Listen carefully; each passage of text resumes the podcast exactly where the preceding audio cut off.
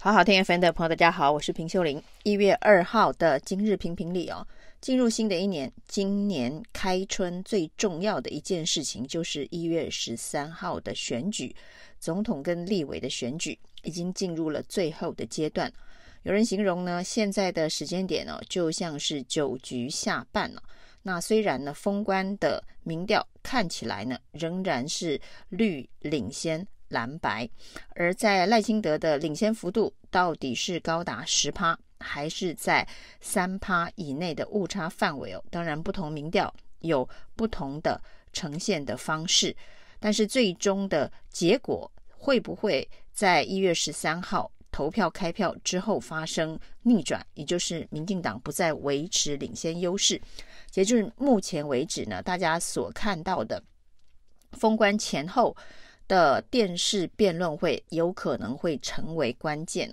赖清德在这一场唯一一次的总统电视辩论会当中犯了一个严重的失误，那这个严重的失误呢，当然是说中华民国是灾难这样子的一个说法。那他上一次的这一个政见会当中哦，批评侯友宜说这个中华民国是护国神山的说法他从来没听过，那是一个神话。那这一次的这个电视辩论会，同样的两岸议题又成为交锋的焦点。这一次呢，这一个赖清德说的是哦，这个侯友宜说中华民国宪法是护国神山的这个说法哦，那他回应的是中华民国是带来灾难还是和平哦，这恐怕要好好思考一下。这句话的隐含当然指的是赖清德说中华民国是灾难哦。那这绝对在这一个参选中华民国总统的竞选过程当中的这样子的说法绝对是非常重大的失言了。再加上赖清德本身的人格特质、从政理念，过去大家都质疑所谓的务实台独工作者会让台湾走向灾难，那这个灾难指的是两岸之间战争的灾难。那赖清德也不断的对外保证啊，那他不会在推动台独的工作，那现在不会宣布台湾独立，未来也不会找到路径啊去走台独之路，这是赖清德在访问美国的时候再三保证的。那对于外界说他务实的台独工作者，对于赖清德来讲也都是以防守式的方式防御啊，他不会宣布台独，再三保证。包括了蔡英文，包括了萧美琴，也成为他的担保人呢。在这样的状况之下呢，在电视辩论会当中，赖清德居然大辣辣的讲出中华民国会是灾难这样子的一个说法。那事后他当然说他是口误，他说的不是中华民国，他说的是中华民国宪法。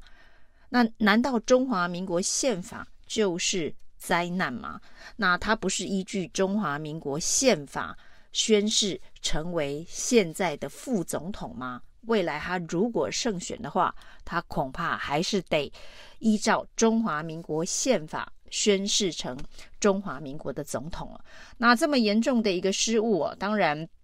蓝白立刻回击啊。那反应最快的柯文哲在这一个辩论会上面呢，当场就已经反击了。那还指出呢，赖清德的这个说辞跟说法，恐怕蔡英文会很头痛 ，AIT 会打电话。另外呢，这个绿营的名嘴跟政治人物得在电视上面不断的帮赖清德澄清跟消毒了。那柯文哲果然一语成谶哦，在这个柯文哲辩论会上反击之后呢，赖清德事后啊说他是口误，那不过呢是把中华民国凹成了中华民国宪法。但是即便呢从中华民国是灾难变成中华民国宪法是灾难了，那只是程度上面的差别哦。所以电视辩论会接下来的几天呢，那包括侯友宜也开始加入战局哦，说这是赖清德台独的内心话。那柯文哲持续加码说呢，赖清德为了要说这个中华民国是口误改成中华民国宪法，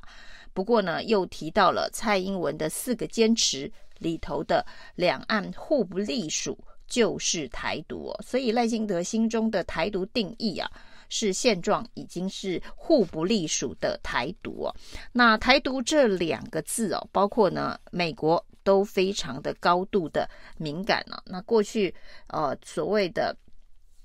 三公报以及呢台湾关系法当中呢，对于台独的用字用词诠释呢，都是以不支持的方式来表述哦。所以美方所定义的台独跟现在赖清德所定义的台独中间还是有相当程度的落差哦。那现在赖清德想要改写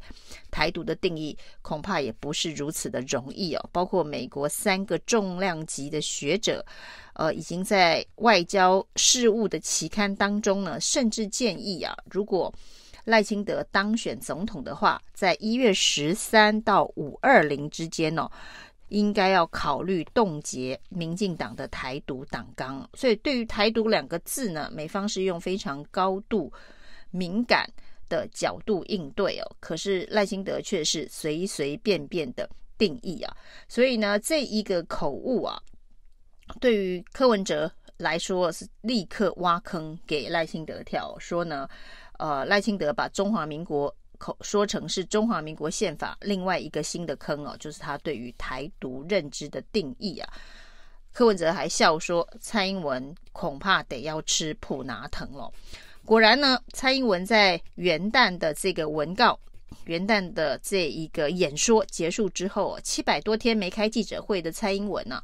那居然同意接受媒体的 QA 哦，那看来是要出马亲自出面来拯救赖清德哦。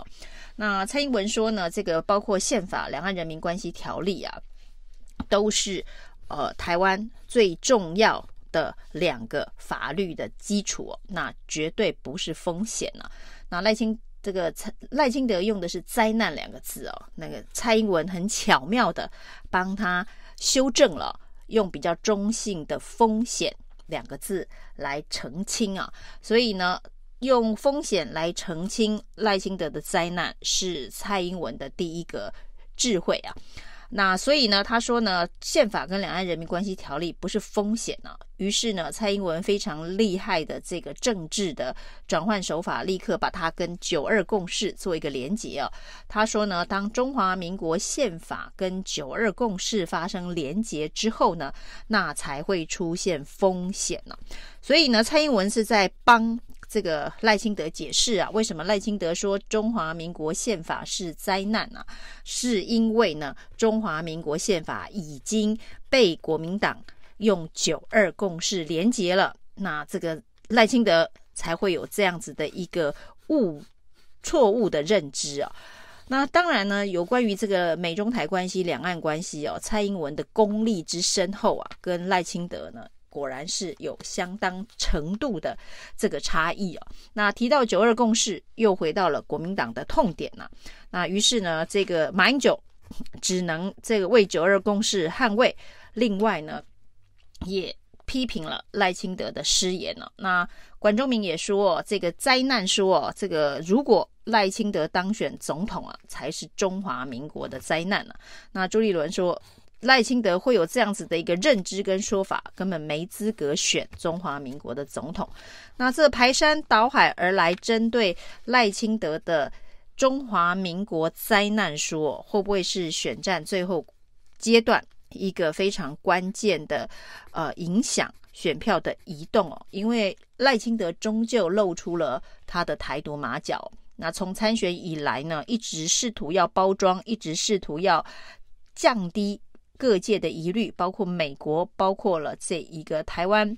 主张两岸和平的这个声音的质疑啊。那不管是萧美琴，不管是蔡英文所展现的比较趋近中间路线，较民进党传统台独路线温和非常多的这一个所谓小英路线哦，都在赖清德一句中华民国是灾难给破功了。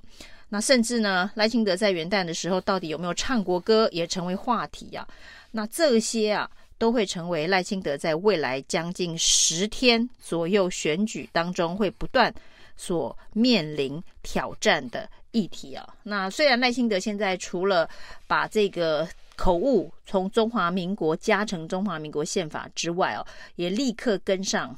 蔡英文的救援啊，说这个他会依照宪法来处理相关的台湾的两岸的事务以及国际国内的相关的事务，会依照宪法来行事啊。如果宪法被赖清德认为灾难，他又为何要依据灾难来行使总统的职权呢？那这会是赖清德在最后9局下半所面临的最大难题，必须天天解释相关的议题哦。而这到底会不会影响最后选票的移动，成为蓝白阵营在这一场选战当中的翻身仗哦？10天以后就会见真章。以上是今天的评评理，谢谢收听。